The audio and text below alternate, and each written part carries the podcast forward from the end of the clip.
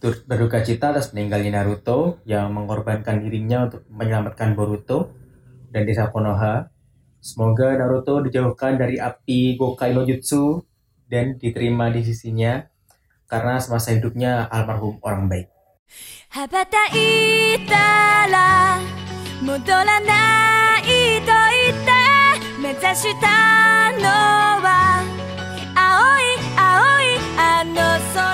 Hai Beb. Hai, Eh, jadi saat ini kita sedang dalam masa berkabung ya kita, kamu aja ngomongin soal pengorbanan.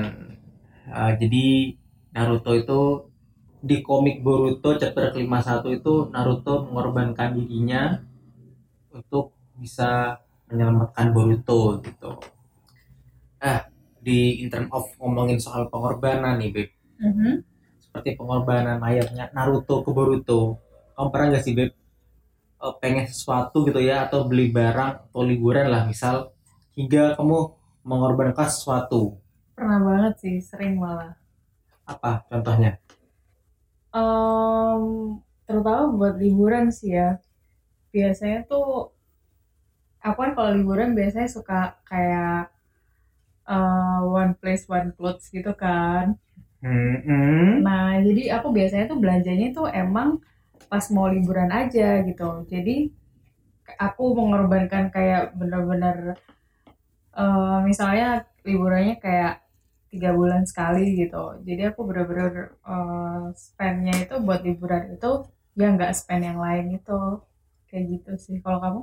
cukup standar ya ternyata. Kalau aku apa ya? Kalau sacrifice itu dulu waktu kuliah, ini bukan sacrifice sih sebetulnya. Bukan sacrifice karena emang pengen sacrifice, tapi emang sacrifice karena emang didorong oleh keadaan.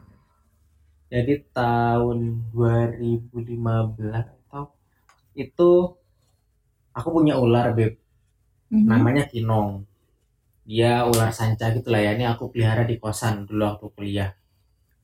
Jadi si ular itu udah aku pelihara kayaknya udah setahun lebih lah ya. Terus kontainer yang ada di kosan Mhm. itu Kontainer ah jadi aku nyimpan ularnya tuh di kontainer lah di dalam kosan gitu kan kayak akuarium gitu.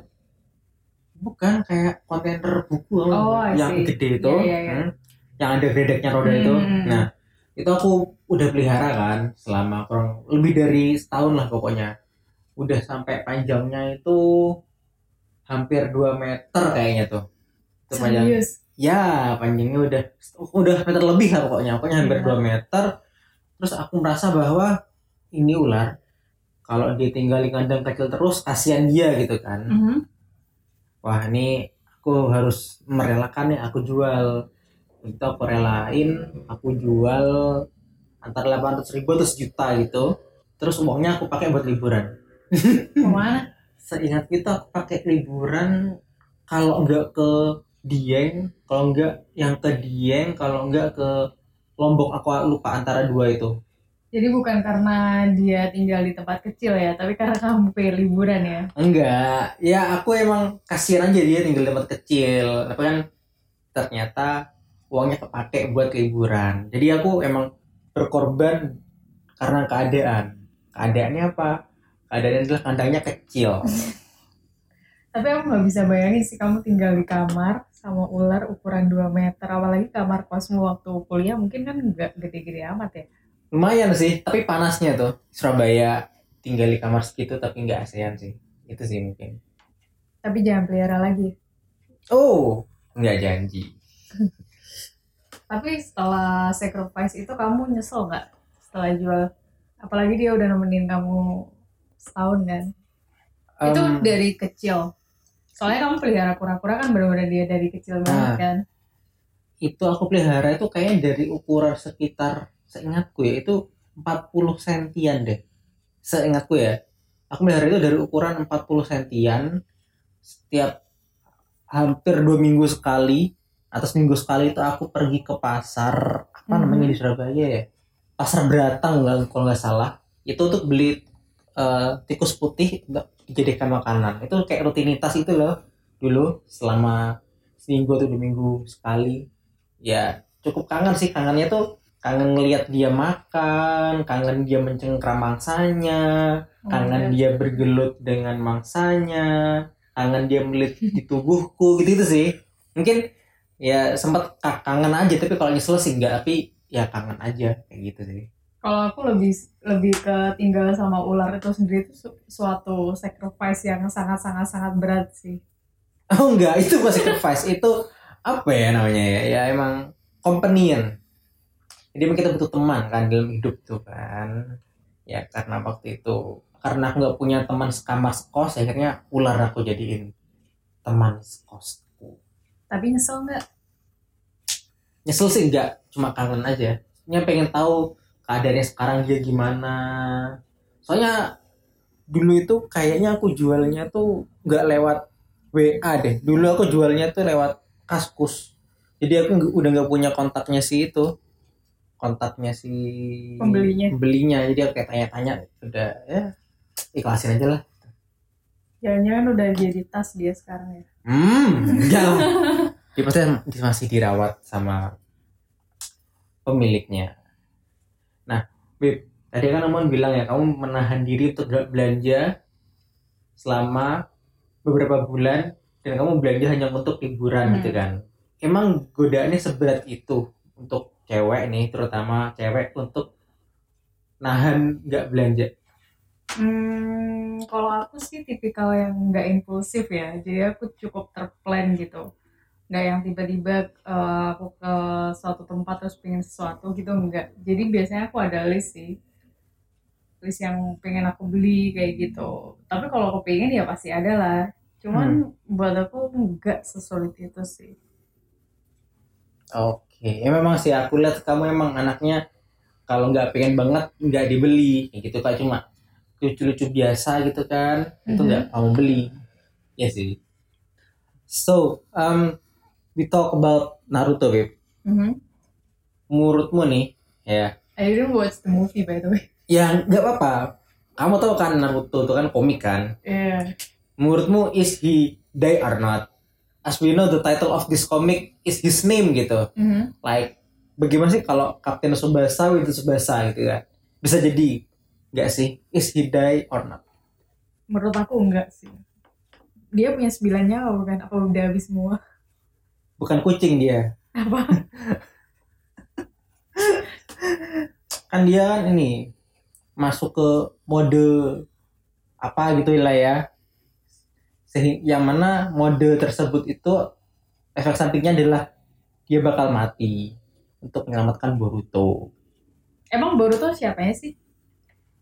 Boruto itu anaknya. Oh iya ya. Sekarang tuh komiknya udah judulnya udah bukan Naruto lagi sih, judulnya udah Boruto. Jadi komik Naruto tuh udah tamat. Sekarang tuh komiknya tuh fokusnya ke anaknya judulnya Boruto. Kayak gitu sih. Wih, Ya, bener-bener bener. Nah, ngomongin soal ayah dan anak nih, Beb. Mhm. Menurutmu nih, dalam hal merawat anak, eh menurutmu lebih oke mana antara Goku dan Naruto, Beb? Goku atau Naruto? Ya, Kayaknya Goku deh. Kenapa? Nah ini, ini menarik nih jawabannya nih Goku. Eh, karena aku sempat lihat kan di RCTI filmnya eh, Dragon Ball. Kayaknya, Maksudnya animenya ya? Iya, jadi kayaknya sih siapa namanya? Dragon Ball tuh Goku Goku. Kayaknya dia lebih lebih lucu aja gitu. dalam hal mengasuh anak? Iya, kayak lebih apa ya? Kayak lebih fun gitu. Iya nggak sih kayak waktu itu waktu dia perang gitu terus anaknya ngikut di belakangnya gitu terus dia kayak nggak apa-apa gitu. Oke. Padahal kalau menurutku ya, Goku itu jauh lebih parah dalam hal mengasuh anak dibandingkan Naruto. Oh ya kenapa? Naruto nih Beb ya. Jadi meskipun Boruto tuh sering menganggap bahwa Naruto ad- adalah ayah yang cuek, jadi kayak Naruto tuh sering nggak ikut momen-momen bareng keluarga lah, karena kan dia kan eh, ketua desa Konoha kan, kayak misalkan kayak makan malam atau ada yang ulang tahun gitu, si Naruto tuh nggak bisa dateng, jadi si Boruto itu marah gitu kan. Ya maksudnya kayak hal yang nggak temeh mungkin ya buat si Boruto ya, karena Naruto kan memiliki sebuah apa ya memiliki sebuah responsibility yang besar kan yaitu melindungi desa Konoha. Jadi dia lebih mencurahkan banyak lebih banyak mencurahkan perhatiannya tuh ke desa Konoha. Nah kalau Goku Beb Goku, Goku itu lebih memilih mati daripada mengurus anaknya. Kayak ini kan dia kan pertama kali mati kan waktu ngelawan Raditz. Dia tuh dia tuh mati terus dia tuh berlatih di dunia Kai dunia Kai itu dunia dewa itulah. Terus dia comeback stronger. Yang paling parah itu Goku waktu Goku ngelawan Cell dia tuh mengorbankan dirinya. Dia jadinya dia tuh bunuh diri. Terus dia itu berlatih dunia Kai itu sama tujuh tahun. Jadi sama tujuh tahun dia tuh nggak nggak ngasuh anak Beb. Tujuh tahun tuh si Cici istrinya Goku tuh itu ngasuh dua anak Go Gohan sama Goten itu sendirian Beb. Jadi single parent sama tujuh tahun bayangin Beb. Serius? Sedangkan Goku tuh dengan enak-enaknya berlatih di dunia dewa. Bahkan waktu Goku tuh balik ke bumi Beb, 7 tahun setelahnya tuh Mhm. dia hidup lagi kan. Jadi si Goku itu ketemu sama Goten. Goten gak ngerti kalau itu bapaknya. Karena Goten eh umurnya juga 7 tahun jadi Goku belum pernah ketemu sama anaknya si Goten. Tapi tujuannya kan benar-benar sama sih kayak melindungi kayak Naruto tadi kan melindungi desanya. Kalau Goku ini melindungi apa? Dunia atau gimana? Enggak. Goku itu ini. Goku itu semuanya sendiri. Itu selfish. Dia tuh ingin menjadi lebih kuat. Menjadi lebih kuat dan menjadi lebih kuat. Itulah kenapa dia berartinya nggak di bumi. Berartinya di dunia dewa. Jadi dia meninggalkan Ciki selama tujuh tahun. Wow. Jadi dia lebih memilih menjadi lebih kuat daripada merawat anak kamu nggak kasihan pas sama Cici? Aku aja kasihan banget. Eh, tapi ini menarik sih. Kayak tadi kamu bahas Naruto kan kayak dia lebih mementingkan desanya daripada anaknya gitu kan. Kalau misalnya di Hmm. zaman sekarang tuh mungkin lebih ke bapak-bapak yang lebih mementingkan pekerjaan daripada anaknya gak sih? Em, bisa jadi beb. Bisa, bisa jadi sih itu. Jadi kayak apa bapak lupa sama keluarga gitu ya. Terlalu asik bekerja pulang-pulang anaknya udah tidur gitu kan semua gitu ya Hmm, bisa sa- bisa jadi sih. Terus juga aku tuh sebenarnya kalau misalnya uh, sacrifice itu aku suka yang uh, simple things gitu, little things. Jadi little things itu emang beneran matters gitu loh. Kayak misalnya tahu kapan dia ulang tahun, tahu kapan momen-momen dia yang bener-bener simple gitu loh kayak uh, first first haircut atau liburan pertama yang bener-bener uh, dia tuh benar-benar sacrifice menyisikan waktu gitu loh. Kalau ini yang Naruto ini enggak gitu ya, dia lebih mementingkan desanya daripada anaknya gitu kan. Iya Tapi sih. once dia sacrifice tuh benar-benar yang big gitu loh, kayak dia rela mati ya. Menurut aku Goku juga bakal kayak gitu gak sih? iya sih tapi apa ya mungkin karena Goku tuh emang darahnya adalah dia tuh darah saya gitu. jadi emang orang saya tuh gemar bertarung jadi emang intinya. Jadi ya emang isinya di otaknya cuma latihan jadi lebih kuat latihan jadi lebih kuat gitu. Jadi ya dalam hal mengurusi keluarganya itu kurang gitu. Mungkin sama kayak eh, si Bezita gitu ya Vegeta kan juga kayak gitu Beb. Jadi dia tuh dalam hal ngurus si anak tuh si Bulma. Tapi kebetulan kan Bulma kan emang udah kaya ya. Mhm. jadi ya nggak apa-apa gitu ditinggal mungkin ya. Karena si Bezita latihan terus. Nah kalau si Cici ini kan nggak seberapa kaya nggak nggak kayak Bulma Beb. Bulma tuh yang rambutnya ungu bukan sih? ya. Ya si Cici ini kerja dari mana gitu loh. Uangnya dia dapat dari mana gitu karena Goku tabungan pun nggak ada gitu kan. Goku pajaknya tuh petani lobak beb Serius? iya pekerjaannya Goku tuh petani lobak so buat calon-calon bapak di luar sana jadikan Naruto aja lah sebagai role model zaman Goku But I still disagree sih kalau Naruto karena dia juga nggak menghargai apa bukan nggak menghargai sih dia nggak ada di momen-momen little things yang benar-benar matters buat si anak gitu terus si anak kayak misalnya kayak ulang tahun tadi kamu bilang kan ulang Ya. tahun terus apa itu kan Naruto nya menganggap hal itu tuh eh, nggak penting gitu loh kayak ada yang lebih penting gitu. Padahal dia nggak nyadar itu hal yang paling penting gitu. Jadi ini ada dua kubu ya. Kalau aku tim Naruto kalau ikan ini tim Goku sepertinya. Hmm.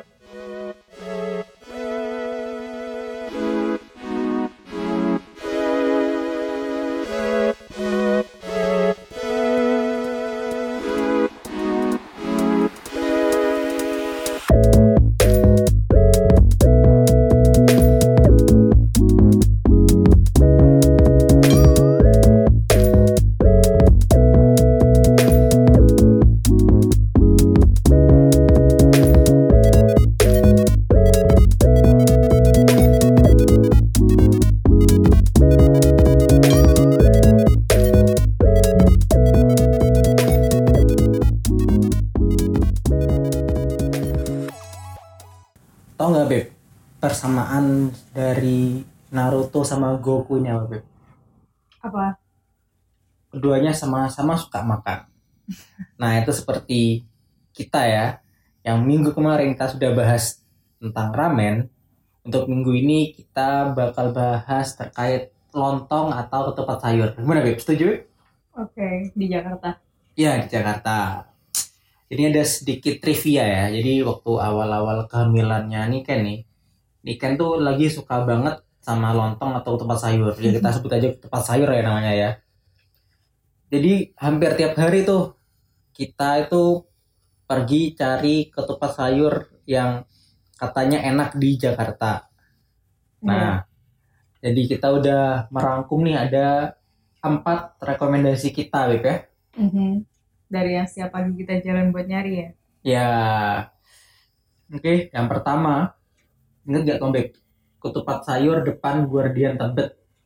Itu yang mungkin yang bu- buat teman-teman di sini yang suka kuahnya yang heavy dan Ya. kental gitu ya. Ini cocok banget sih. Mhm.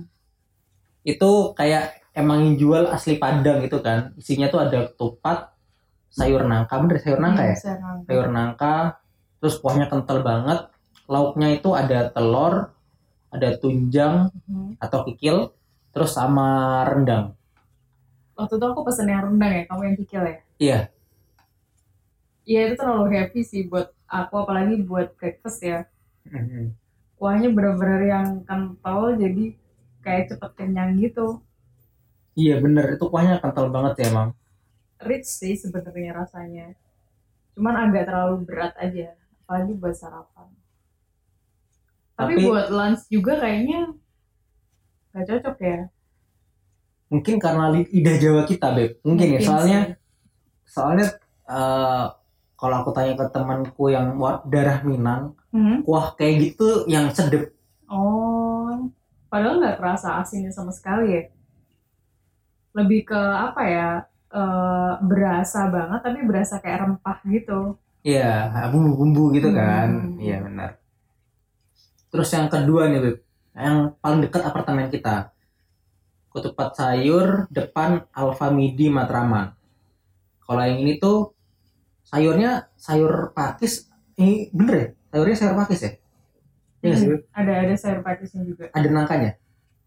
Ada ada nangka. Ada nangka, ada pakis ya. Jadi isinya ada ketupat, telur, sama sayur Hmm. gitu. Kalau yang ini yang jual juga orang Minang, kuahnya nggak nggak terlalu heavy ya. Hmm, Ini agak light mirip, ya. agak mirip sama yang pertama, cuman yang ini versi lebih light gitu. Kayak kita kita yang baru pertama kali nyoba lontong padang tuh kayaknya better yang ini. Iya untuk yang cocok, yang lumayan cocok dengan lidah Jawa kita ya, Pak. ya. Mm, mm. Dia light, eh, nggak selight itu, cuman dia lebih ringan daripada yang pertama. Jadi lebih abis lah kita makan ya. Lebih pedes nggak sih? Beb? Saya sih lebih pedes ya. Iya, lebih pedes. Ya, Bukan pedes ya, kayak spicy aja gitu ya. Mm, mm. Rasa yang nonjol tuh ada pedesnya gitu. Kalau yang tadi tuh pure rempah aja gitu. Jadi apa ya? Kalau yang pertama sih. Iya yang pertama tuh lumayan enak sih. Emang kental banget sih. Mhm, mhm. Ya lanjut ke ketupat sayur yang ketiga yaitu ketupat sayur depan gereja Emmanuel yang Hmm. dekat Gambir. Kalau yang ini tuh kuahnya light cenderung manis gitu kan ya. Hmm. Isinya sederhana banget cuma sayur nangka, ketupat, kuah sama telur. Dan ini murah banget ya singkat gue BP. Iya, kayak nggak sampai sepuluh ribu kan? Eh, lebih sih lebih sih berapa ya 12 apa gitu-gitu sih nah kalau yang ini aku suka suka banget malah tapi jangan terkecoh ya di situ ada dua orang waktu itu yang yang pertama kita sempat bukannya itu kan yang jual iya benar-benar jadi yang jual tuh lebih ke bapak-bapak yang agak kurus ya? Pokoknya jadi kita sempat terkecoh ya. Jadi ada dua jualan dua yang jualan ketupat sayur di tempat yang sama tapi beda rombong. Kalau yang ini rombongnya warna coklat. Aku masih inget tuh. Soalnya waktu itu rombongnya warna putih merah saya ingat tuh. Kalau yang kita terkecoh itu beb. Kalau yang enak itu rombongnya warna coklat itu enak sih bener-bener breakfast able ya dia ringan terus kuahnya nggak kayak kuah padang ya lebih ke kuning nggak sih lebih ke kare ya? Iya lebih ke kare. Mm, lebih kayak kare gitu. Enak deh pokoknya dia gurih lebih cocok sih kayak misalnya ke lidah orang Jawa ya. Iya betul sekali setuju sih.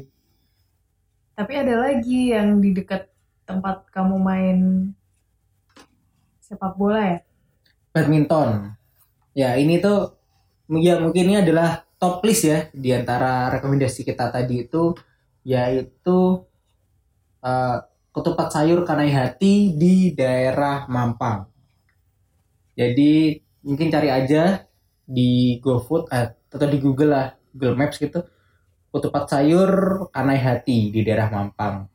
Jadi isinya juga sama sih. Uh, kupat, sayur nangka, terus lauknya juga ada telur, tunjang sama rendang. Yang jual juga orang Minang, tapi yang ini beda, Beb. Yang ini tuh pas itu Beb, ya, iya, rasanya. pas Beb. di antara satu yang terlalu heavy yang satu light dan pedas yang ini tuh di tengah-tengah jadi pas aku ingat banget pas kita ke sana juga pertama kali makan ini enak gitu Iya, itu enak. yang kerasa enak gitu kayak kayak bener-bener selebgram ini enak komennya cuman ini enak gitu doang Enak asli banget nggak bohong gitu ya. iya Em, asin ya yang di Beb ya. Mm-mm. Soalnya gurih yang- sih lebih gurih sih Soalnya yang dua di awal tuh yang jualan juga orang Minang itu lebih kerasa rempahnya. Kalau yang ini tuh pas Beb ya, ada pedesnya, ada rempahnya, Hmm. ada asinnya juga gitu. enak-enak yang ini enak buat yang lontong padang yang kuahnya merah gitu yang bener-bener orang padang yang bikin yang ini rekomendasi nomor satu sih ya Iya, betul.